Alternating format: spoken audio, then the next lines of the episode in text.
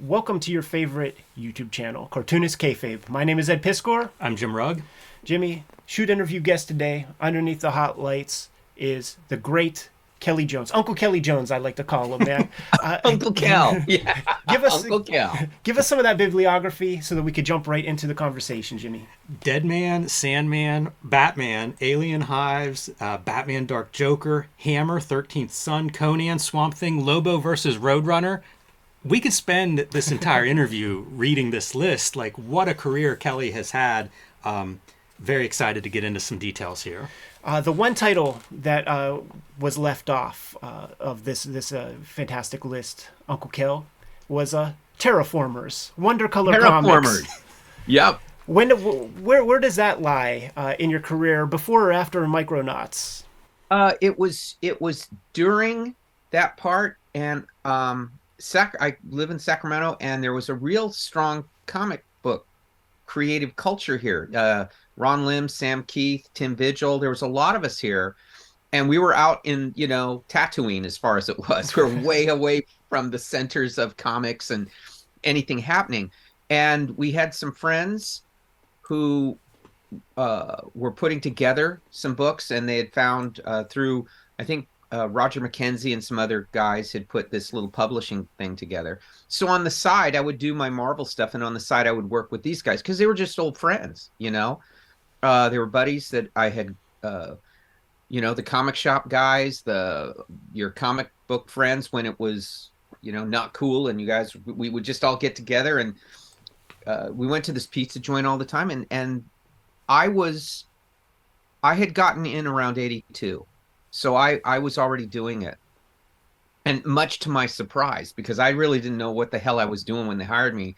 It was just you know as an inker and Marvel had transformed me into a penciler because they weren't liking the pencil samples after Butch Guice left Micronauts. And I thought I was done. You know, I was that naive. I thought, well, no, off to go to college again, you know, or whatever. And uh, the editor said, you want to do it. So I started doing it. But I still maintained this friendship with all, you know, I, even though you're working all the time, those are the people I like to hang out with. And so when they brought this forward, I said, hey, count me in. You know, I'll do it. And I got to meet Roger McKenzie out of it, who I was a big fan of his his writing. Um, and I always kind of I always kind of liked it afterwards. You know, I forgot all about it until you know you go to a show and someone brings it up to you. Uh, it's always that um, uh, they probably think they're going to embarrass you, but I, it brought back great memories. Here's here's a question uh, that that sort of you make spring to mind. Being Sacramento dude, uh, mm-hmm. are your deadlines for a New York based Marvel Comics, are your deadlines stricter because of oh, FedEx and things? Like how yeah, does that part it work? was I used to um where I really felt it was when they they by simple chance they put me on the covers for Batman and Detective. And that was a very hectic period because they were trying to arrange all these books to be together. And a lot of times they didn't know what was they couldn't they know they needed it for solicitation but they hadn't cleared what they were going to do. So i i honestly i would be called monday morning for something that they needed sometimes the next day sometimes wednesday because they were trying they tried not to cut me that short so i was just making it up as i went and fear is a great great thing to make you just cut all the crap and get right to the core of it. All I used to do is say composition first. I have to come up with a cool composition. Next, get to the point of whatever it is. Um, and where it probably worked out is I was I was such a horror guy that I could pinpoint a dramatic or frightening shot which works well for a cover, you know. I I used to tell them, don't give me those guys posing shot. I don't want to do posing or a group of guys or they're all coming at you. I don't want that. Um, when they were able to tell me what was going on, uh, I said, I you know, I don't want to know too much. Just give me a uh, tell me something quick because there wasn't time. Thank God. I I used to refuse to get a fax machine. I wanted no one to see what I was doing. I wanted no one to know where I was at. Um, I didn't want anyone to know my speed um, because sometimes uh, you just want to you just want to work free of all the any imperial entanglements you know so um and they were benefiting from it at that time now for me i i was just uh, i was unaware of any of the effects of that but it, how well that was going but man i thank god every day i was in that deadline hell from being in california to new york i i looked at it as like okay today i got to come up with something and it, yeah it was frightening, you know. But then once you're about 10 minutes at the board and the idea comes, it, it's fine. And then I would look and I go, you know, three o'clock, that was the cutoff. I had to package it and get it to them. They didn't come pick it up. So I had to drive into town. And um, so I knew if I started at eight, it had to be done at 10. It forced me to buy a big copier so I could make uh, uh, big, nice copies in case it got lost. Um, uh, so I have a huge uh, history of my work in pencils, and I just made them and put them in a box and forgot about it. But I thank God every day for dead. I put personal deadlines on myself. You know, whatever it's going to be, it's got to be that day. Uh, any a, a page that takes longer than a day is not going to do me any good. I don't I don't think as well if I'm spending too much time on it man, I feel like we could unpack that answer for the rest of this talk. Where to begin? Um, you you know, you mentioned doing a page in a day. I think your page layouts and storytelling are really strong and impressive. You're such a stylist; it's the first thing I assume everybody sees when they look at your work. But reading your work, I'm impressed by the actual storytelling is like very solid. And I think of you as you know 90s, maybe late 80s, a time whenever solid storytelling wasn't necessarily. Right celebrated. I, I was very aware of what was going on around me. I was not aware of what I was doing that way. I didn't think of myself as being different. I thought of myself as I didn't want to compete with the time I was in. It wasn't like I'm dismissive. I just didn't get it. So I wanted to compete like what if I was trying to get a job in 68 to 72 or in that period. Those guys because I looked at what they were doing and they were wonderful. So I knew that people perceived me, and probably rightly so, as kind of an artsy fartsy transgressive dude. But I was very, uh, I was a very blue collar transgressive artsy fartsy dude. I wanted production. I knew I only would get better if I had to do it, and I had to, you know, with a gun to my head or otherwise. Um, that's the only way you get better. So I didn't really look at too much, but when I did, it was all very homogenous to me, and it was all very. Uh, the storytelling was more about what the artist didn't want to draw. Right. And to me, it was I used to tell Doug or anyone I worked with, if you for one sec second write to my strengths, I'm gonna go nuts. Just write a story. I'll figure it out. That's the only way you get any good. Is if somebody gives you something you don't want to do, make it cool. I'm so Man, glad. Great. Yeah, I'm so glad you said those exact words because one of the things that I talk about on the channel often, I, I I describe certain artists as drawing what I call pathologically cool. And what I mean by that is sort of what you're describing. Like, mm-hmm. if it's this chair I'm sitting on, there are artists who can figure out a way to create some curves and something to make it extremely interesting to look at. Yeah. And I think of you very, very highly uh, on that list of people who could just you could you could take anything and you figure out a way to distort it or add your spin to uh, whatever it is, whatever background details, whatever. Well, I didn't learn. I didn't learn to draw by taking art courses, and I didn't learn to draw by reading comics. I loved comics, so I consider myself an outsider fan to this day. I do not know how and where. I I mean, I did what I did, and stuff happened. But you'd have to ask the people who hired me because I have no damn idea what how why they did. But where I learned was I took a lot of film courses. I was a mm. huge film nut so, Cartoonist Kayfabe is brought to you by the books that we make. Uh, out now. Hip Hop Family Tree Omnibus. Thank you guys so much for supporting it. And if you did not, we still have some copies available.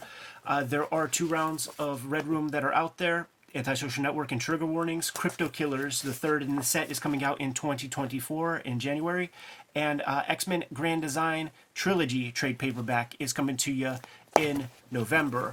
Another thing that's coming to you in November is the Street Angel Princess of Poverty collection that uh, is the companion piece to Street Angel Deadliest Girl Alive. Jimmy's been self publishing over the course of uh, this past year the BW Zine 1986 zine and True Crime Funnies. and of course, Hulk Grand Design is out there on the stands, but uh, not for long. Now that we are done paying the bills, back to the video.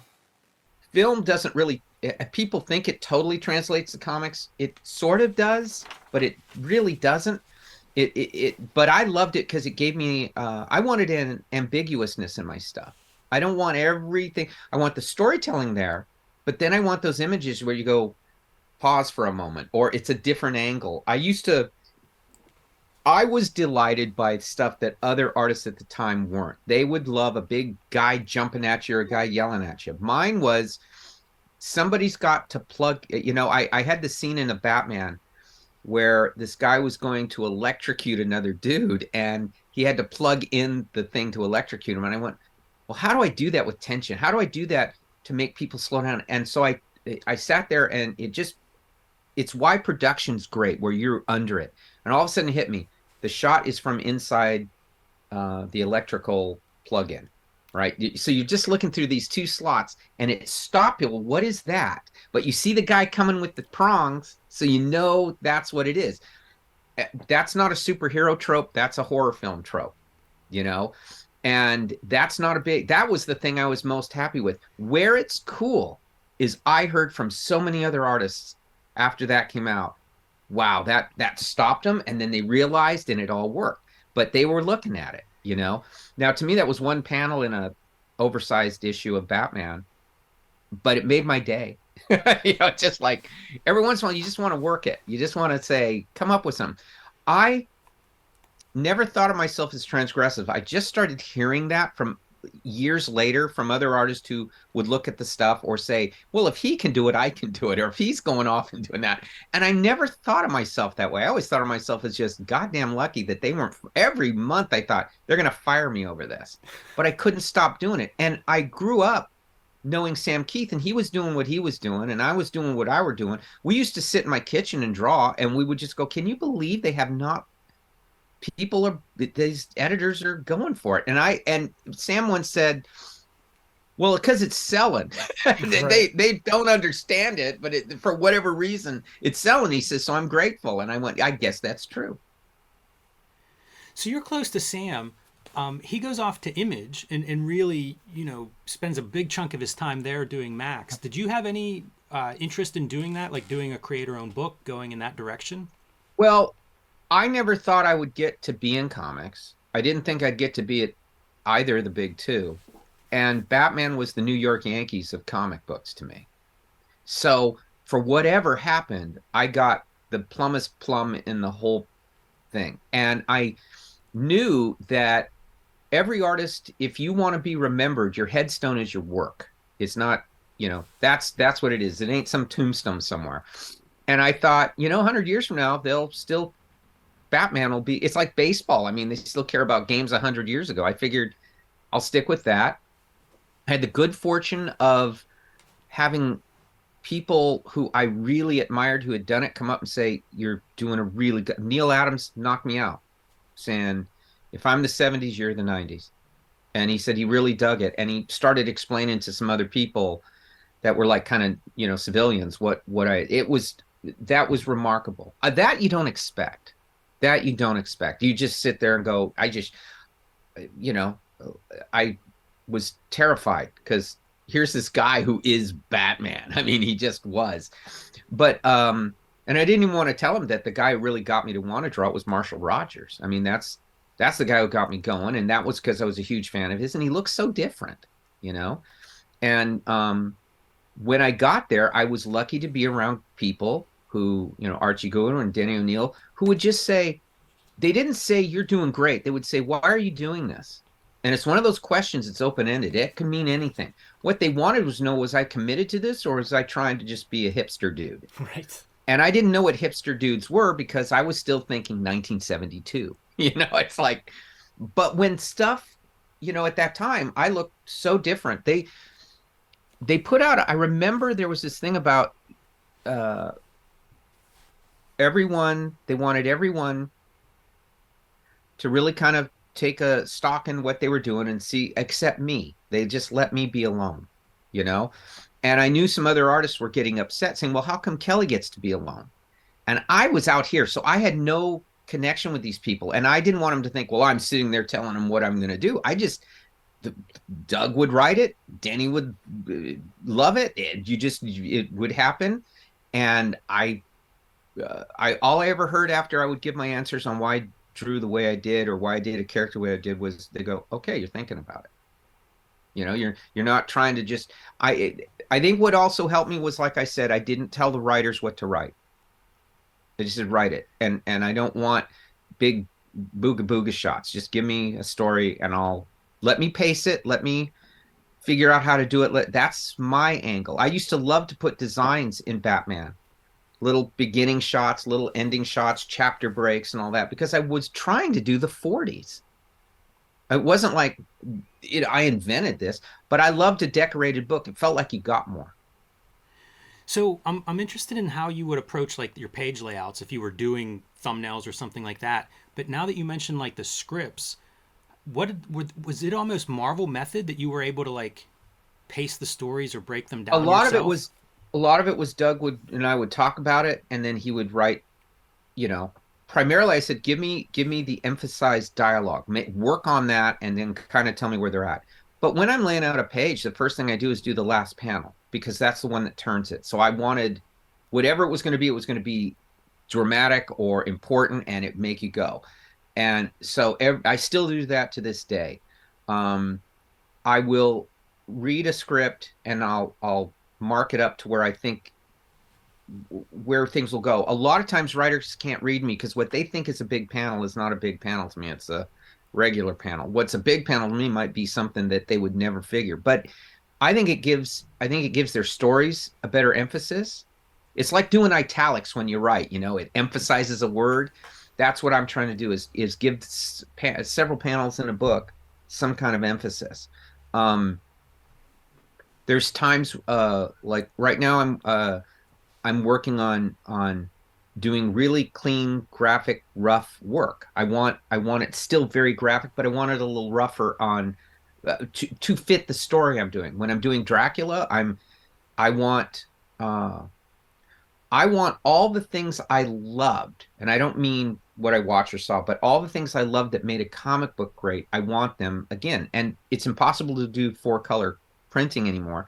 So I have to imitate it. I want primary colors. I want um, I want heavy textures that you can see what they are and the colors and you know really none of the airbrushy effects, none of the flares, none of that stuff.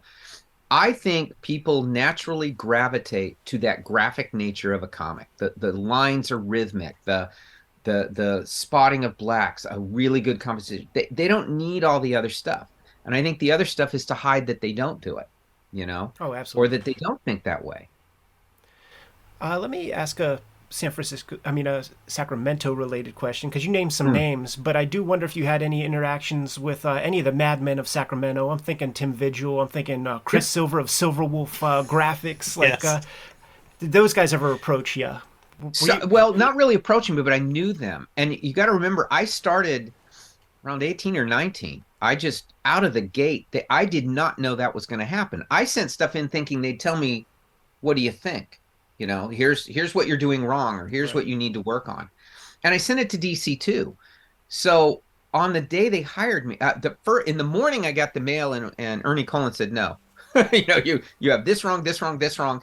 I can see something there, but you you have these things wrong. And that was my first time, not as a disappointment that like, oh, I got to think about this because Marshall Rogers had told me, I think you could do this now, and I was like 16 or 17 then. I was really, uh, I wasn't. It was because of him that I sent stuff in. But later that day, I get a thing from Marvel saying, we want to hire you as the inker on for Butch Guice. He he really likes your work. I Ralph Macchio was the editor. Really like your work we're going to send some stuff to you next. It was on Halloween of 82 or something. And I remember being so excited. And then the reality of what it was hit me. Like, then my heart, I just sunk. So I started that early. And then I think it shocked all the people you're talking about. I mean, here we're all just sort of drawing on placemats at the pizza joint, or we're talking movies and comics and stuff And all of a sudden, I had to tell them I was doing this, you know, and getting published. And all my uh, the guys who ran the comic book stores, it was like not like they said, "Oh, you can't do it." They were just shocked. At first, they all thought I was bullshitting, and I had to bring, you know, the little note that Ralph wrote me, and the, and then I brought, I showed him Butch's pages when they came. But um, so I knew all these guys, and so when they were actually creating a lot of cool stuff, I was already in the grind at at Marvel. Um, and they probably were shocked as I was. You know, I was like going, dudes, I don't know. This is amazing. Um, and what happened was it got it got to the point to where uh, the influence of that community um, was one of the factors, not the main one, but it was one of the factors why I went from Marvel to DC. I wanted more freedom. Um, I was I was making a lot of money, but under contract, and the contracts I never signed one again because they you, you're stuck. Right. You, you all of a sudden you're you, security's the last thing an artist needs. Absolute last thing. The only security you need is to know that you want to do it the next day. And never care how the book turns out. I mean, I mean, turn what you do, but how it fans react because these things have a long lifespan. And it might be that they don't get it now, but they'll get it later.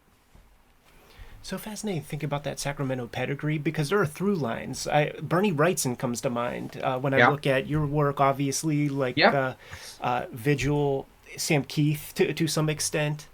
Well, what we had here, and, and this isn't usually spoken about, what we had here was a chain of comic book stores called Comics and Comics, where Bud Plant was the s- uh, secret partner. So it wasn't like a regular comic book shop. You go in there, it'd be original Jeff Jones art on the wall. Wow. There would be original rights and stuff on the wall. There would be Barry Windsor Smith and Neal Adams because Bud could go get that stuff.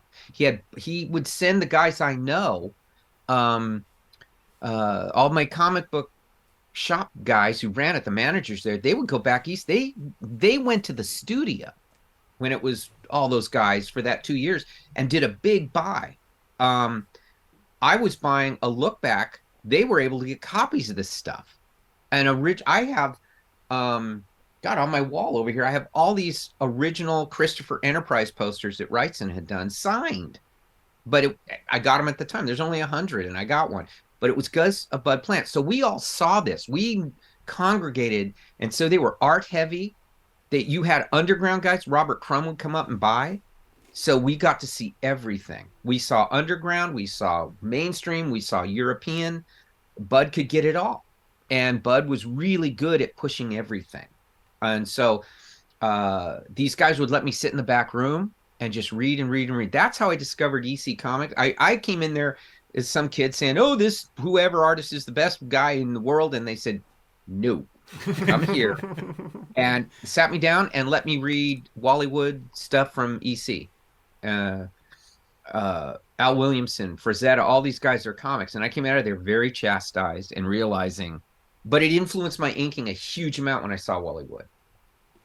That is and I owe, I owe those guys. So it is. I have to say it was a. It's why I miss that kind of culture in a comic book shop.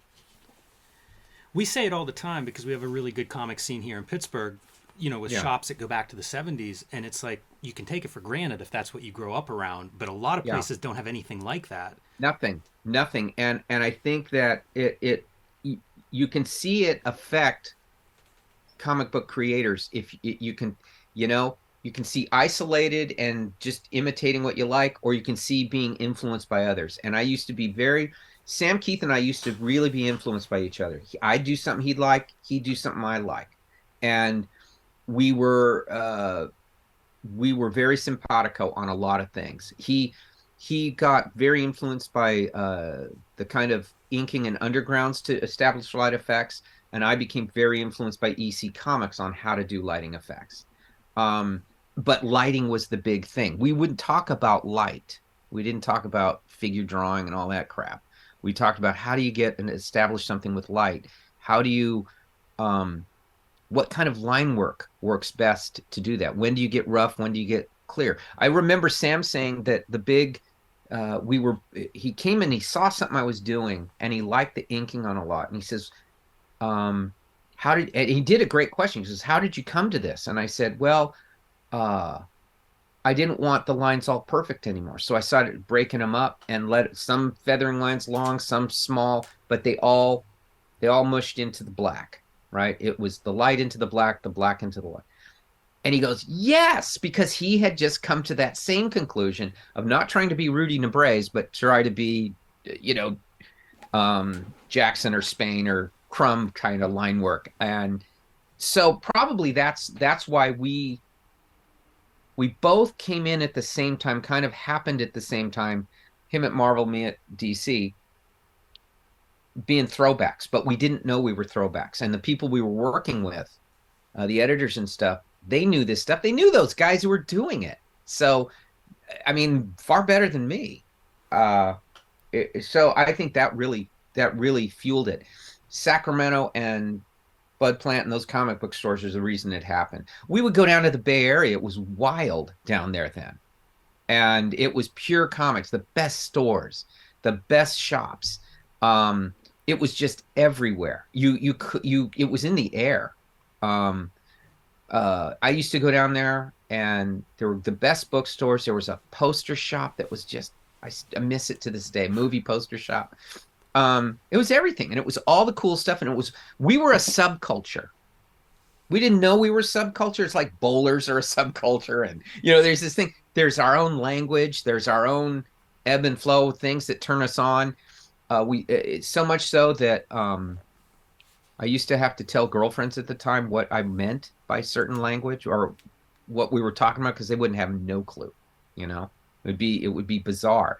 And the things we'd get excited about were never the things that everyone else got excited about, you know? Never. That's the basis of the channel, man. and, and, and there yeah. are often times because we do have a lot of makers on on the in the audience, but a lot of civilians come, come through or just fans. So when it comes to the language, and, we're looking at say Jaime, Jaime Hernandez pages or something, and we're talking yeah. about spotting blacks, we have yep. to explain what that is, man. Yes. Got, yeah. well, got to explain to the, the the average viewer. I had a great, I had a great period. There was that I was doing a book. I think it was Dark Joker or something, and I wasn't. That wasn't written for me. It was written for someone else who bailed on it, and then they said, "Can you come in and do it?" And they delayed what I was going to do, so I if I would do it. And I at that point I said, "Sure." I read it. It was terrific. It was a lot of fun. It was very different for me. But what happened was it was late because the guy bailed on him and waited and waited and waited before he would he ghosted him, and that was the end of it. So I took it and I penciled my ass off. And at one point, they said, "You can you come in?" John John Beatty had wanted to work with me. We had done a thing that never got published for Archie called The Hangman, and it was beautiful. And the publisher saw it and said, "No way are we publishing this." And okay, but it established me a connection to John who was an ace inker at the time. I mean, he was all the greats were calling for him. You know, Byrne and Golden and Ord, everybody. Zach. I, so I was flattered as hell that he wanted to work with me, and that was the first pro that did. So what what I loved was at at a time he was getting later and later. DC flew me out to Florida where he lived, and we just sat there and for ten days just jammed. Just his board, he got me a board. We just sat and talked and inked all day, and we made the deadline. Through that time, this long story gets to the point was he taught me terms, right? Because he was such a professional artist. He had worked with all the greats. Uh, and he would say, you know, you got to be careful with this zipatone because you don't want some moiré. And I go, what moray? Is that the eel or what? And he goes, no, how it'll make these weird patterns that you're not intending. He used to throw stuff at me all the time. And I felt like such a moron. I, I came back and my wife says, "Oh, so how was it?" I go, "Man, I should have went to school because I I was learning terms. I use my own colloquialisms, you know, my own." Um, uh, but then what what John, what I would do to John was scare the shit out of him because I he said you work without a net. He's all very, and I would go, oh, I can't, I'm not getting this cloud I want, so I dip my finger in ink and just go bang, bang, bang, bang, bang, and then I get it. He goes, ah, what are you doing? And I go, you know, whatever makes the page looks good in print, John. That's what I'm doing. And uh, another, and he, and I went and I said, uh, do we have time to go to the store? He says, no, not right now. I we got to get this thing. Get all right, fine. So I just went and got my toothbrush, and I'm doing toothbrush stuff. Now he knew about it, but he'd never seen it done, and I'm not really frisketing and forming. I'm just, and then I'll white out what I needed. He's like, God, no, what are you, you know? But at the end, he says, I like your results. You know, I like it. I said, Sam Kieth and I used to, I told him, I said, Sam Kieth and I used to know that when our pages were done, they were thick because we just kept going over it and over it. And what I, and that kind of bravery, when you're attacking the stuff, just thinking how it looks in the printed page, I don't care what it is on my board. Um, but I remember Sam just couldn't get this panel right. It looked great to me, but okay. Um, he couldn't get it, and he would do it again, and he would do it again, and he kept, and it was getting. Finally, says, "Enough of this shit." And he says, "Do you have a pair of scissors?" And he just cut it out of the page. He just cut it out, drew something else, pasted it in, and I went, you know that that looks really great. Um, son of a bitch threw that. I wanted to keep what he cut out, but he chucked it really quick, and I I know it's gone. You know, he tore it up or whatever. Sam's a great emotional artist, but he's very controlled. I'm an emotional artist, and that's probably we got, why we got along because it would be this explosion of it. I mean, we really dug the life of making these things, you know, to the exclusion of all else, and um we were the only ones seeing it right? It wasn't like we thought everybody's going to see it or now they tell you to post stuff and get a reaction. Um, i'm terrible at shilling. I'm really good though at at being a fan. That's what i do. Um, and that's what sam was. We would talk about the people we liked and stuff we loved and um, uh, it, it, those were good days. Salami pizza in my kitchen inking was a great period that sounds amazing. I love those ideas. I mean, it's like iron sharpens iron, and uh, yeah. I, I think about like you know that's that's an approach, and you know we got the Pittsburgh crew here, and you know the, you could see some through lines and things. But then mm-hmm. I, I think about like these remote geniuses, like a Richard Corbin, who who's like an alchemist with his color and all that stuff, yep. kind of creating his whole own thing with zero like in what Kansas or something right. like in the middle of nowhere I think I think what happens what happens is we we people uh you know how you get somewhere is a weird thing anyway.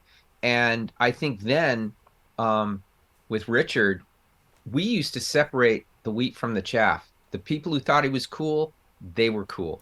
the people who didn't get it, all right, go go enjoy your. We knew they'd be out of comics anyway because they would read a little bit and then they get bored and move on. But we all wanted it. Uh, where my where my my wife is a civilian, but where she became a fan, I'm doing this for years. She could care less.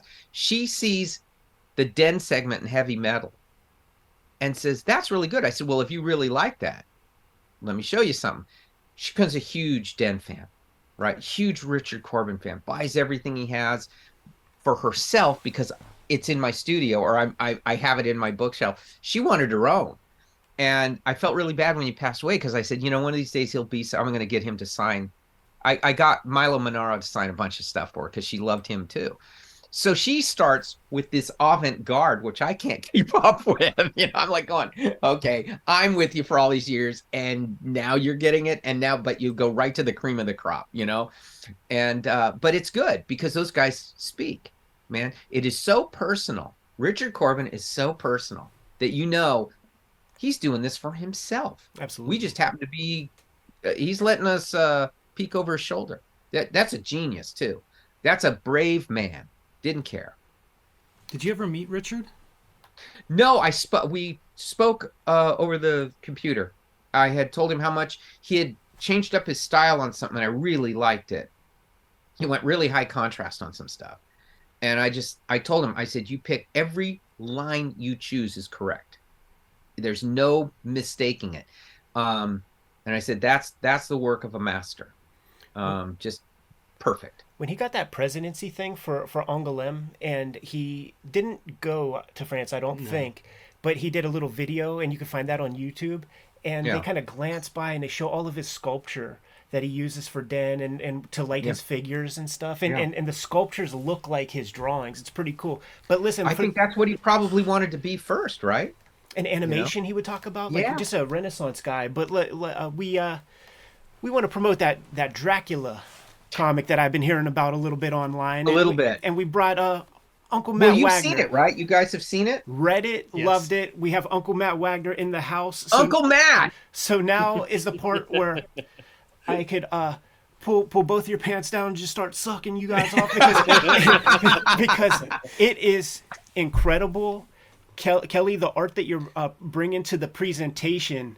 Uh, when I was talking to Jimmy about this off cam, uh, it's like, and and please do not take this in the wrong way whatsoever. But but but it's like when Tony Hawk was 40 years old doing the 900 and teaching all the fucking kids check this out man i am i am, I am here i'm i'm still a, a fucking badass Yep. and I think, uh, I think Kelley will take that one. i think I'll take it. i think Well, I look, think masterpiece is not a, a word that we use lightly around here and i think you guys are you're doing what you're supposed to and and it is uh, incredible to watch Well, thank you.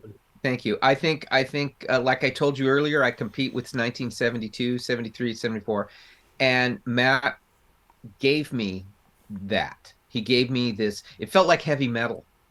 It it felt like doing I mean, he said that once, but it felt like I was getting that kind of a raw, powerful, visceral thing with a literary edge. And um uh I don't think we've seen that in a very long time. And I say that from reading the script. I knew when I got it that this was I, he told me on the phone it knocked me out. But when I got it, it was like fully formed and it was it, it I love a script I get and they're rare to get where you know any monkey could draw it and would be awesome. Okay, you know it when you got it.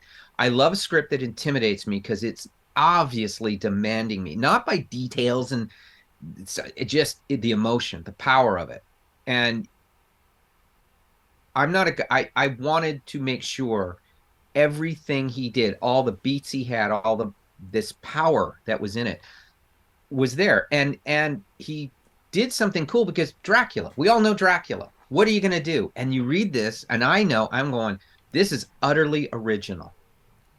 I've not read this Dracula. I've not seen this Dracula, and it feels more Dracula than anything I've seen in a long, long time. Uh, you guys, Kelley said any monkey could draw that script. Okay, maybe so, but the entire time I'm writing it, I'm writing it to Kelley's strengths, and I'm thinking to myself, "Oh God, Kelley's gonna draw the fucking shit out of this," and then and then the art would come back, and it's like way better than I expected, even. you know, so it was just a an absolute joy in every. in I every think it's like we always work together. That's yeah, what it is. It, it I literally think- felt like.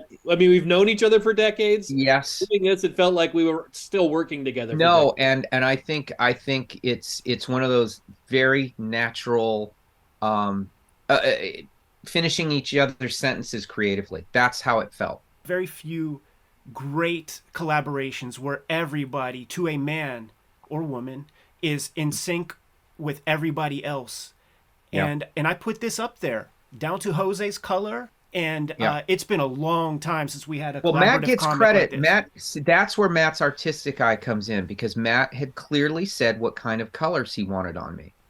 And he told me, I said, okay, I hope I can get that. I've tried and it's very hard to get and I can get close to it, but I, but I, uh, he, um, Uh, so you guys, what he's talking about there is, I mean, as long as long as I've loved Kelley's art, I've always been just entirely disappointed with the way people color him, because you know Kelley's got this incredible atmospheric mood to his work, and everybody's like, "Oh, he's dark and spooky. I'm gonna color it dark and spooky."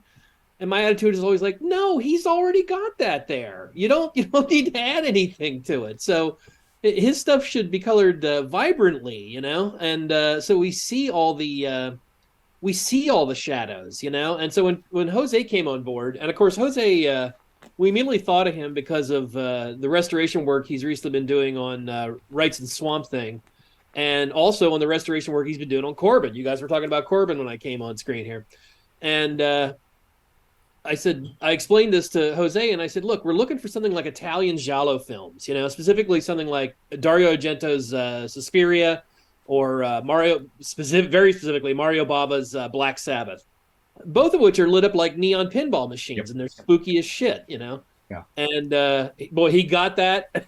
he totally got that vibe and ran with it, and it, it's so beautiful. Yeah. Yeah. I I have to say that where uh, I was ready to give notes. I uh, every time I'd see it, his stuff come in, I had no notes. Matt would give detailed little things, maybe a thing here, maybe a thing there for storytelling purposes, but the choices were all there. If if if nothing, if they just were as they were, I was in heaven. But that's the that's where sometimes I need Matt's eye because I'm such a fan first, and Matt's you can see my background, fanboy, Matt's professional comics creator, you know. Um so I always say I always say my role in the team is I'm the storytelling bitch. I'm, I'm the guy that's always like, has wait a minute, that- two panels ago that that you know, nope, we gotta. you know, and Matt's Matt has this uh if they when they finally you know take his brain out they'll find a big part of it was an editor in there there's a little editor fold in the brain because he has a great as you're in the moment editing eye and i let uh, my my strength and my weakness is i'm emotional when i'm doing it. And sometimes i'll miss it. And matt would say hey that's great no. And he but he would tell me why. And i would go yeah that's better. And when it was done i go that's better. Um so so that you be i trust him with telling the story. I trust him. And his artistic sense was jose. I mean that that right there. And i and i looked at the first batch that came in and uh no special effects just a guy's talent. Just his choices of color. And i went man that is a long time since i've seen that. You It is guys, very uh, exciting to see that color approach on your artwork. As Matt it's shot said. every every every sequence. Matt writes in sequences. So if you you know it now there's this sequence leads to the, that sequence leads to the next sequence. And jose would bring this vibrancy to each sequence. So it wasn't just this same monolithic homogenized coloring idea he would he would move with matt. The way matt moved with the writing he would move with the atmosphere of the situation. So when you're in the battlefield it's wild. When you're in the mystical forest it goes all greens and um, very very uh supernatural looking but bright. Everything he did was bright. And it made the the weird thing it made the book darker because you could see all my inks you could Yeah. see everything matt and had that's said that's the key. You gotta you you put you have you have such finesse and such eloquence in your inks. It's like, oh god, I hate it when somebody would put dark colors on it and they just clot up. Yeah. You know, and and now you can see your inks, and it's just remarkable. it, But it- you know, we were talking there about the uh, me being the storytelling bitch. Here's and, and you know the the uh, the level of communication that Kelley and I enjoy. Um, we redid that first page, which turned out being just beautifully iconic. We did we, we, bleh, we redid it three times. Yep. Because Kel went off my description from the script the first time, and I was like, eh, and tried something else. I was like, eh. But what matt was I sent him just a little scribble. I was like, maybe something like this, and boy, he just took that and shot it to literally to the moon. On What? uh, what Matt did is something that Doug mentioned once explained to me that that the first page of a comic, if it's a Batman, Batman should be on it because he was telling on some other guys they weren't. They- but you're dealing with that. So when Matt was saying it, he wasn't having to explain some brand new thought. It was like he's right. First page has to be this thing. And certainly the others were serviceable. They would have been but never as good as that. I kept them as you know, I, I'd not like I'd ever get rid of, it, but I kept them as a reminder. You know, of process. right? It is, and it's it's and Matt's probably lucky too that my big hero is Stanley Kubrick, who says you either want it. Do you do you want it right or not at all? Do you care or do you not? Right. So everyone would have to go and work and work and work and work. But Dude, I'm not going to make you draw stuff 127 times. Don't no, worry. he won't do that. but but I have a big poster of Stanley over my head while I'm working. And when I do that and I'm starting to feel I look up and I think that's why I love his stuff. And and um and I think it comes to trust. If you just if you're lucky enough the team we have in place is I agree wonderful and I think we all trust each other. It's as simple as that. How does that no one how does that team come together? Like like did, did you guys get together, want to work together and then come up with this project or Matt, did you have this project mapped out and then find people? How do you guys get together on this? Ke- Kelley and I met many, many years ago when we were both contributing to uh, uh, the Season of Mists uh, story arc in Sandman. Uh, it was first at a con and then at a couple store signings, and we just kind of hit it off immediately because we, you know, we both have a love for horror fiction in all its many forms, and we have a common sense of humor. It just everything clicked. Bourbon. there that too and, uh, and uh, uh, we'd always intended to do something significant over the years but you know your individual lives your individual careers kind of push you different directions and it just the time was never right and year and a half two years ago i had posted something on facebook and kelley contacted me with that same old echo of we really got to do something together someday Yeah. but at this point i'd been stewing on this dracula stuff for enough uh, years, and I finally had what I thought was my take on it. And so I contacted him and said, "Are you serious, man? Because I I got that, what I think is the perfect thing for us. That will be you know a like a real real sublime collaboration. Uh, but it's going to take a commitment of years. You know, we're we're we have mapped out to do four of these graphic novels, so we're looking at you know four to five years worth of uh, uh, commitment." And uh, he said, "Well, let me hear what you got." And I said, "All right, let me let me get all my thoughts in presentable order," and uh, called him shortly after that, and we chatted through it first, and you can take it from there, Cal. and so at that point, uh, when we were starting to put it together, uh, lettering wise, I've been working with Rob Leigh, and Rob was brilliant on me. I'm an overdrawer. I get involved and just I have to make that panel look good for me, and then let everyone else try to pound it into where do we, you know, the writer has to figure out what do, do I cut something, whatever. Rob knew where to place balloons. Rob And- actually, I think I think we had settled on Rob before Jose. Oh yeah, long before. Yeah, and and I I was saying how much I admired Rob really likes good art and he's a natural proofreader. So I learned that with him beforehand. He could he could spot things ahead of time. Um and so he would place things so beautifully and then I just loved his spe- when he would letter it was beautiful and then his special effects were great and um uh at that point I went, I, okay, this is the guy I always want to work with because he's saving my butt a lot of times with with my overdrawing. Uh, so I told Matt about that. Matt checked him out and said, yeah, okay. When the coloring came to it, we didn't really know, but Matt had this philosophy. So Matt was looking around, and when he mentioned Jose, it was like, wow, if we can get him, we'll give him a shot. Well, Jose would jumped at it. He saw the Yeah. art and he jumped. Yeah, like right away. I contacted Jose and I said, "Hey, man, I want to talk to you about something." And he said, "What?" And I told him, and he's like, "Yes." Yeah. yeah. Yeah. uh, he got a hold of me and said, "This is like, you know, uh, what I've always kind of wanted. This is the stuff I always wanted." And, and, and we knew um, Jose wouldn't overcolor it. You know, I mean, there's a few instances of some computer ishness to it, but it's just not overcolored like a lot of when I look at contemporary comics. I know you guys dig the old school of coloring techniques and coloring theory, and uh, and boy, Jose just really brought that to the table. I like to say it's classic. Mhm. I know I, I don't like to I don't care about the terms old school's fine, but I like classic because I know that Jose looked at it and he saw that really cool 70s vibe and that's what he told me. This this looks like that, but it's brand new. He says I want to be with something like this. So he asked me things I didn't want to I didn't want to um influence him too much. So I just stuck to what Matt was saying. Bright, look at this stuff. Um and let's see what you do. You're not. You, I told I, I told him a few times, you're not a one and done guy. If if it's not if it's if the philosophy's there, but we need to fine. But don't worry that you got to hit it right out of the park. We're figuring it out too.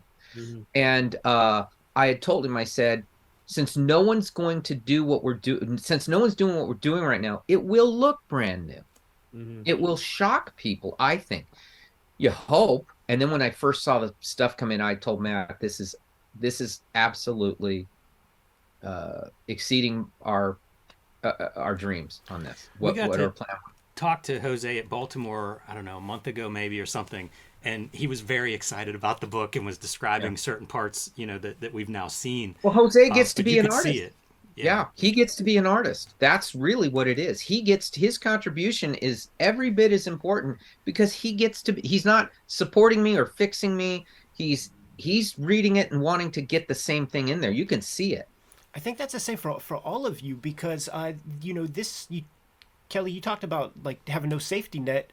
Uh, you guys don't have an editor uh, looking over you. Uh, Well, we do. we do.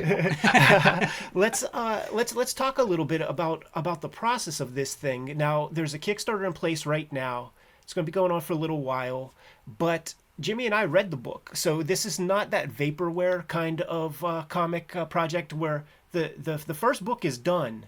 Uh, Yeah. presumably uh, done on spec for Yeah. uh, for It this was absolutely. this And not only that, we're we're about halfway through the second one. Yeah. Yeah, this this is a great point because like you guys have giant track records. I assume we could probably name a dozen publishers that would have given you advances, given you money for this already. Why do this on your own? What what prompted that direction? They'd have told Matt no. They'd have said no, Matt. That's great, but you're going too far. Or Matt, you know that that, that I wanted nothing encumbering me. And sometimes you want to remind yourself, am I an artist or not? Not a comic book guy making money. I wanted to be an artist, I, and you know, I'm I'm not so much worried about that because that's kind of always the way I, I walk into the room. And uh, what it really appealed to me again, I, I've I've kind of been in the vanguard of indie publishing since its inception, and this whole Kickstarter thing is just a new facet of that, you know, and I really wanted to try that out and see what it was like. And this just seemed the perfect opportunity. Uh, number one, because Kelley and I we're in a position where we could do it on spec, as you said, and and we wanted to line up the four books and and work towards that, you know. And Kickstarter just seemed to be kind of the way to go. Now, well, I think also I I'm looking at the at that you know when they size you up career wise, I wanted something more than just and, and I'm happy with it, but I wanted something more than Batman. I wanted I wanted I wanted something like this. I hoped for something like this, and then when it came, it, all the other questions of how to do it went away. It was like, um, uh, I remember going. Matt wanted it a different size, so I had to go buy a paper cutter. I had to go buy the paper. I measured. I mean, I'm doing all this physical stuff I never do. Um, it was a total pleasure. I mean, yeah, it, um, and uh, to specify there, it's uh, it's going to be eight and a half by eleven, so European album size, not uh, Amer- standard American comic size. and it works. It, it's it, it gave me more room actually. It's creepy I eerie felt- size. Yeah, yeah, yes, like creepy near. let's let's talk about the realities of of this this uh commitment for for you kelley like how long did we spend drawing this this uh this first issue or the first book for I want to say, um, if I if I were to just say in, in in real time, about five or six months, you know, uh, That's and that's then- another nice thing here is neither of us are uh, neither of us fret and worry about what we do. No, You know what I mean? We we we sit down and we produce. We know our aims. We know our goals. And you know, I knew when I was working with Kelley, it wasn't going to be like four years later. I'm finally getting book one wrapped up. I was like, no, yeah. Kelley's going to sit down and draw this fucker. Yeah. And and he did. Yeah. And and I I because I was so enjoying the process of just uh, like I was saying earlier, pr- uh, production is everything. It things grow in that. If you spend too much time, it it, it calcifies. So the emotion helped. You know, people said uh, were asking me, well, how did you come up with Dracula? How how are you going to present Dracula? And I said, well, Matt wrote him so clearly in my head that it didn't. I didn't have to sit and design him all day. It was like, oh, I see him. Yeah. And yeah, I mean, there's already an established uh, uh, template for Dracula to some degree, and we. Well, I'm talking about just how he carries himself. Yes, right. know? Uh, I'm talking about the look in his eye, the his angle of his head. The, there, to me, it's all uh, uh, almost um, uh, motive, it, it, it, method acting. So Yeah, right, The right. best way I can put it. So I never worry about what I think a lot of people worry about the doodads on an outfit. I figured 15th century, I'll go look and see what they wore. That that kind of hems you in. Um, the other, the real part to me of designing character is those things. They're very intangible. So, but they're the things you know and you remember. And I think it it if if there's something I did was Matt would do something and emphasize it, and I am able to get it to work in the picture in in the in the panel without knowing what he's saying. You know he's saying something. You know it means something. You know there's a beat there that emphasizes it, and that's due to the fact that I believe I know who this guy is.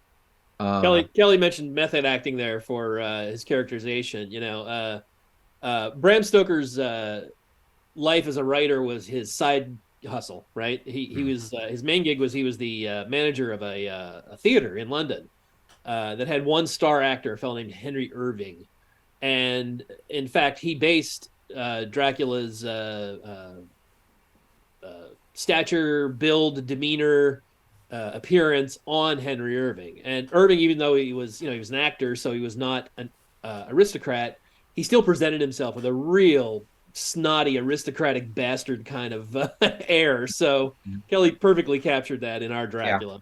Yeah, I I loved I loved that relationship. Um, at least Irving read the whole novel out so they could secure copyright from anyone doing a play. Uh, Mhm. they just I remember that that that was a kind thing he'd done.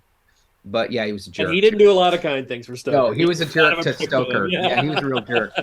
Um, it's kind of like the film The Dresser. He was kind of like that. Yeah, Um, yeah, yeah. So, but but that's the stuff that um that's the stuff that uh influences my drawing. It it going back to Deadman and Batman. It, you act like you invent them, and it influenced how I did those. So I found success in that, and I stick to it. So when Matt would do it, um, in uh, write how he was or all this stuff, it I never thought, oh, I got to sit here and draw pictures so I can show Matt. Um, it was like just hit the board. I, I I already saw him. I already knew what it was. Uh, it'll work best when you just see him. Yeah, and there was never there was never any uh any critiques I had were never about the drawing. The drawing was Yeah. always perfect. It was always as I said, I'm the storytelling bitch. Mhm. So it was But it all works. And and and if if you can't trust the if if you can't trust who you're working with, and your ego gets to the point to where it, it, that's the argument rather than the the book, rather than the finished product. If if if I'm happy about anything, is people will really, I think, will really dig it, and it's going to be because it was just this perfect storm of creative people that got it, that just got it. We all wanted to see it this way. We didn't know what it was, but we knew we wanted to see it. So when it started happening, you get out of the way. I mean, um, and and part of what led to it all of it was uh um I can't remember if I said this earlier when we were talking. Um you know, in in Stoker's novel, uh Dracula is this incredibly compelling and magnetic presence. And he's not on stage all that often. Yeah. Uh, aside from the opening castle scene where Harker goes to his castle in Transylvania, once once he gets to London, he's gone. He's not on stage very much. He's this shadowy presence that kind of uh, uh, infects the the people around him. And when I was a kid and read the book, I was just like, I want more Dracula, you know. So ever after that, I, I mean, I love so many Dracula movies, and I don't think any of them are. I never thought any of them were right, were correct. Uh, so all of it was just like, well, someday I'm going to do my Dracula, and, and that turned out to be my and Kelley's Dracula. And boy, could not be happier with the synthesis that we came up with. That, to my mind, is is the perfect complement to Stoker's original vision. And in keeping with that, uh, we recently, uh, I, when we were posting stuff on uh, Twitter and Facebook about the uh, the campaign, I heard from uh, Leslie Klinger, who is uh, a famous author and considered uh, one of the world's foremost Dracula scholars. He wrote the newest annotated Dracula, which is exhaustively annotated. Uh, he wrote an annotated Sherlock Holmes, Jekyll and Hyde, Frankenstein. The guy really knows his stuff.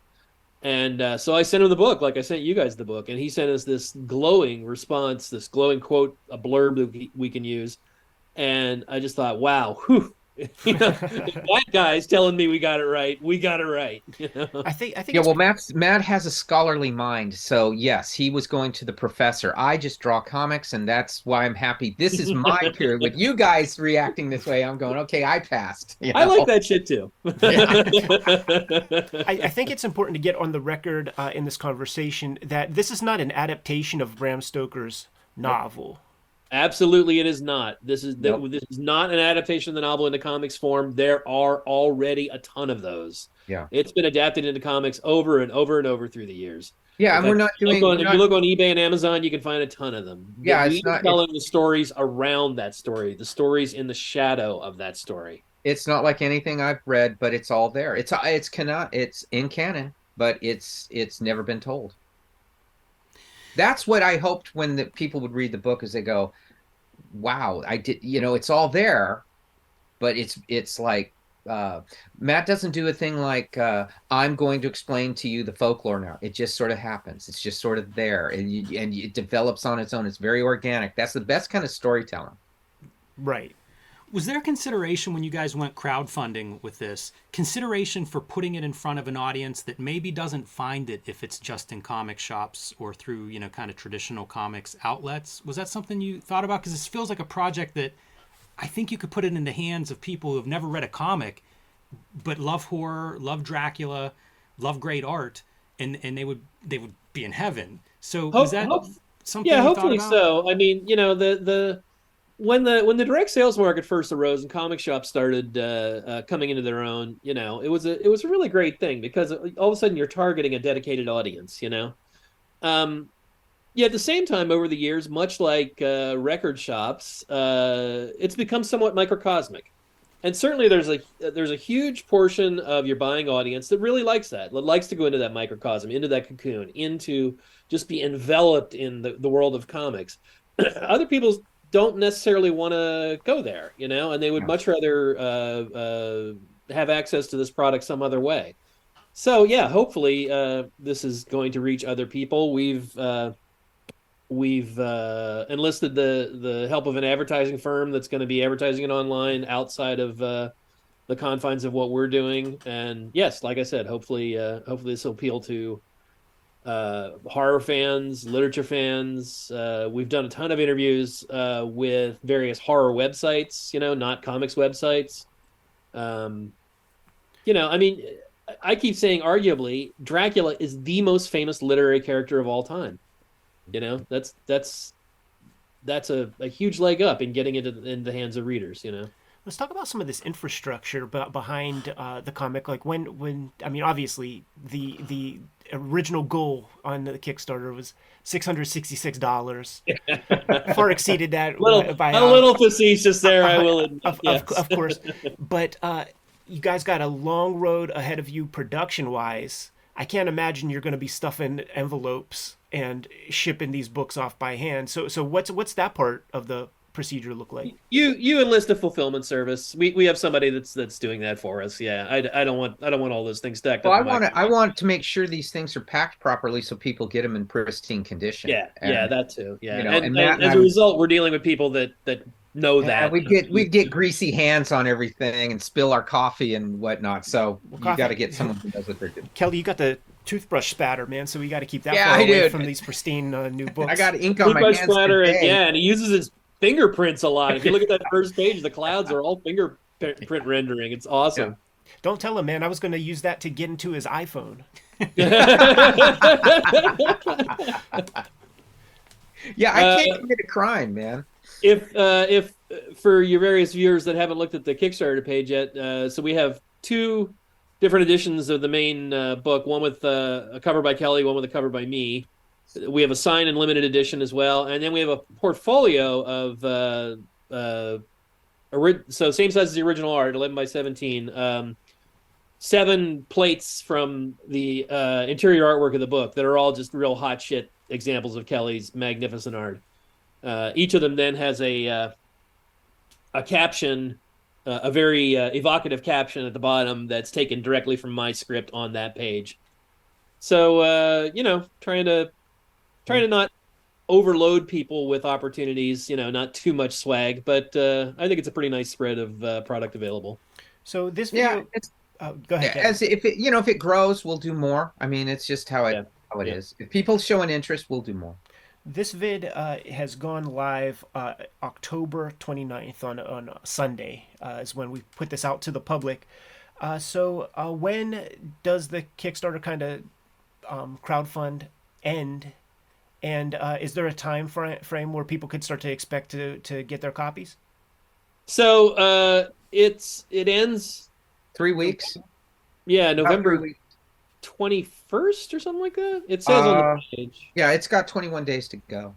Um, uh, but Ed, you mentioned their production and printing. Even though we're done with our end, you know the the fact is, you know, production runs slow and printing runs really slow these days. So uh, it's about a year from now is when the book will find its way into people's hands. Um, it actually ships from the printer. Want to say July, June, I thought it was around June. June or July, and then by the time it gets to American Shores and uh, you know to the fulfillment service, and then shipped out to everybody, all that shit just adds up. Yeah. Day after day, week after week. But well, we're uh, we're we. I've said it before. We're like planes waiting to land. You all have to get in row because they're Uh, everybody's printing, and it is it. You, if if I were not done with this, I would be going nuts. worried. Yeah. Yeah, because yeah, and the good the good news to that is again we're we're forging right ahead with the when number when two comes up, it'll be done. Yeah. that's just the that's just the way to do it. It has Yeah. to be done when you hit these things. It has to be finished. Yeah, I mean that's a professional approach, man. Uh, especially with inflation and things, man. If you start Yeah, yeah. soliciting before you draw well, the damn you're thing, you can be forgiven a lot, but you can't be forgiven for wasting time. right? uh I, I we we're at the whims of the printing industry and everything else but the stuff matt and i control we did it Yes. and we didn't take a million years we handled it and um you just got to go on people's good graces that they understand that you know? And additionally this is this is just the approach i've always had throughout my professional life. You know i've seen sadly seen so many of my colleagues take money up front for gigs and you know then they get lost in a black hole and they've spent the money and they still have to do all that work and i've just been adamant throughout my entire career i do not in- invoice for something until it's done Mhm. And uh, similarly, I've had dear friends that have run very successful Kickstarter campaigns, and boom, they're not done. And they get lost in that same black hole, and they generate an enormous amount of ill will. Mhm. And we were just determined, nope, we are not going down that road. We're going to be done before before we even mention well, i i took the fact that when i was when i'm working for marvel or dc or whatever i wasn't going to give them anything more to criticize me on if i'm doing weird ears in the cape they can't say and you're late or you're right, right. all all my professional cues were hit so i would go um okay it's on time right well i knew a lot of other guys aren't on time Yeah. so uh so you hit your professional marks and then that way it cuts down any crap because you can come right back and say uh so what you're saying is if i give you time you're going to criticize me right that's what i used to say to editors um you get if, if i'm on time you're done criticize you're done with anything more. You can say it while i'm doing it but not when it's done. I do not go back and take Mhm. the same ground twice. And that was that. Um so in doing this i just i i can't change. I i don't believe extra time makes something better. I think extra time ruins stuff. I think you need to matt knew that it needed you know he was waiting for it uh i have to respect matt gave me a big thick script so i know he was working on it and he just doesn't it's not just the time it took him to type it he did enormous amounts of research um so you gotta you, you don't pay a guy back by then dicking around Have you guys put in more time selling this project than than a typical book that you've done Must in have. the past? Yeah, it sure feels hard- like it right now. That's for sure. The hardest part. the hardest part is this it wasn't redoing the first page three times It's- Yeah, we got you guys up at 10 a.m. Uh, bright and early, man, uh, to uh, to do some. I'm always, pimpage. dude. I'm married to a teacher. I'm always up early. yep my wife has her own business so i'm always up early yeah. appreciate the conversation, gentlemen. Uh, the the audience out there, they have their marching orders uh, pledged to this Kickstarter. The work is done. The work is done. This book has happened, and abso- absolutely, uh, it was a brilliant conversation. And hey, you guys have gotten to read it. totally. And and uh, Kelley, it was super fun to chat with you in that in that uh, you know t- tiny way. But we have to have you back on the show. Get get a little bit broader. certainly you With- guys just say when and where and i'll do it Awesome. Thank you guys so much for joining us, and I'm sure. Uh, Hey, thanks for having us you, on, You, guys. know, you must have another interview at, ele- at, at, at noon or eleven Yes. today. Five, five, five o'clock. do we have another one is there another one today yeah, five o'clock. Cheers, guys. Yeah, thanks, Matt and Kelley, and good Thanks. luck. Bye bye. thank you Kayfabers, like, follow, subscribe to the YouTube channel, hit the bell so that we can notify you when new videos are available. We are a daily YouTube channel with more than 1,500 videos at your disposal. We might have talked about some of your favorites, so search for your favorite uh, comics on the front page of the Kayfabe YouTube channel. Hit the magnifying glass, search for your favorites, check out those episodes. If we did not talk about your favorite comics, you have to let us know in the comments so that we can push your faves little bit higher up on our uh, to read piles and make those uh, episodes for you as soon as possible. The Patreon exists for the King Kayfabers to get all of the videos before anybody else does. Uh, it mitigates the kayfabe effect. The things that we talk about on this channel, things like uh, the, you know the Escapo trade paperback, whatever, uh, they become very expensive if you can even find them online at all. And it's always the King Kayfabers who get earliest dibs at those copies by getting the fully produced videos plus the live stream recording sessions that we do while we produce the videos. Ultimately, though, the videos are brought to you by the books that we make. Before you is a good smattering of uh, our bibliography, but we uh, make new comics all the t- time. So, Jimmy, let the people know what you got. I've been self publishing lately. I have True Crime Funnies, a collection of three short nonfiction stories. 1986 zine is a celebration of the greatest year in comics history, 1986, looking at everything from Dark Knight to Maus to uh, Teenage Mutant Ninja Turtles and their many ripoffs. And the BW zine, looking at the black and white explosion, self publishing, and small press books of the 1980s. These are all available right now on my website, jimrugg.com. Coming up in November, I will have a new volume of Street Angel. Street Angel Princess of Poverty will be out from Image Comics at the end of November. You can pre order or reserve that one now. It is a companion piece to Street Angel Deadliest Girl Alive, also available from Image Comics. Together, these two books will collect all of my Street Angel comics that I have created so far. And finally, Hulk Grand Design, my contribution to the Grand Design stories, one of the books I'm most proud of making. This thing is out of print at the distro level, which means if it's at your comic shop, scoop it up because it is going to disappear and be hard to replace. Prices are already going up online for these, so if you haven't added Hulk Grand Design to your collection yet, do that now. The Hip Hop Family Tree Omnibus is out there in full effect. Thank you guys so much for supporting it. If you did, and if you have not yet, uh, right at this moment at least, uh, there's there's some steep discounts online that you could find if you don't have a good comic shop in town.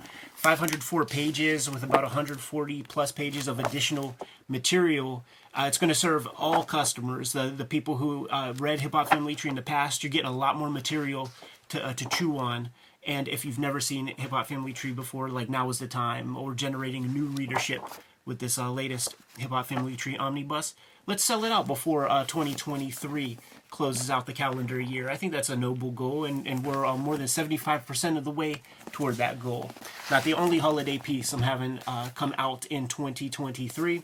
There's going to be an X Men Grand Design Trilogy trade paperback uh, coming to you. It's going to include all of my X Men Grand Design works uh, in one handy uh, package. It's going to be the size of a comic. It's going to be smaller than the Hip Hop Family Tree size big books, but uh, that is coming to you in November. Red Room has been the focus for the past couple of years. There are two trade paperbacks out right now uh, The Antisocial Network and Trigger Warnings. Third's going to come to you in January. It's called Crypto Killers. And uh, right now, I am serializing my daily strip uh, exclusively to my Patreon. Uh, it's gonna it's called Switchblade Shorties. It's gonna be coming out January first, twenty twenty four. But you could uh, get a leg up and and uh, check out those comics before they see the light of day to Gen Pop. Plus, I uh, do streams every now and then here on the Kayfabe channel, producing new uh, new comic pages and new new strips for that series. So thank you guys who have been uh, supporting that. Let's keep that rocking. Uh, the books are the absolute most important part of uh, keeping cartoonist kayfabe sustainable uh, to the point where Jimmy and I could uh, collaborate and put these videos together. Uh, there are, however, some other ways to support uh, the channel. Jimmy, let the people know. Subscribe to the Cartoonist Kayfabe newsletter at the links below this video. You can also find Cartoonist Kayfabe t-shirts, merchandise, hats, stickers, and more at our spread shop. That link is also under this video. All good ways to support the channel. Give them some marching orders, Jimmy, and we'll be on our way. Read more comics.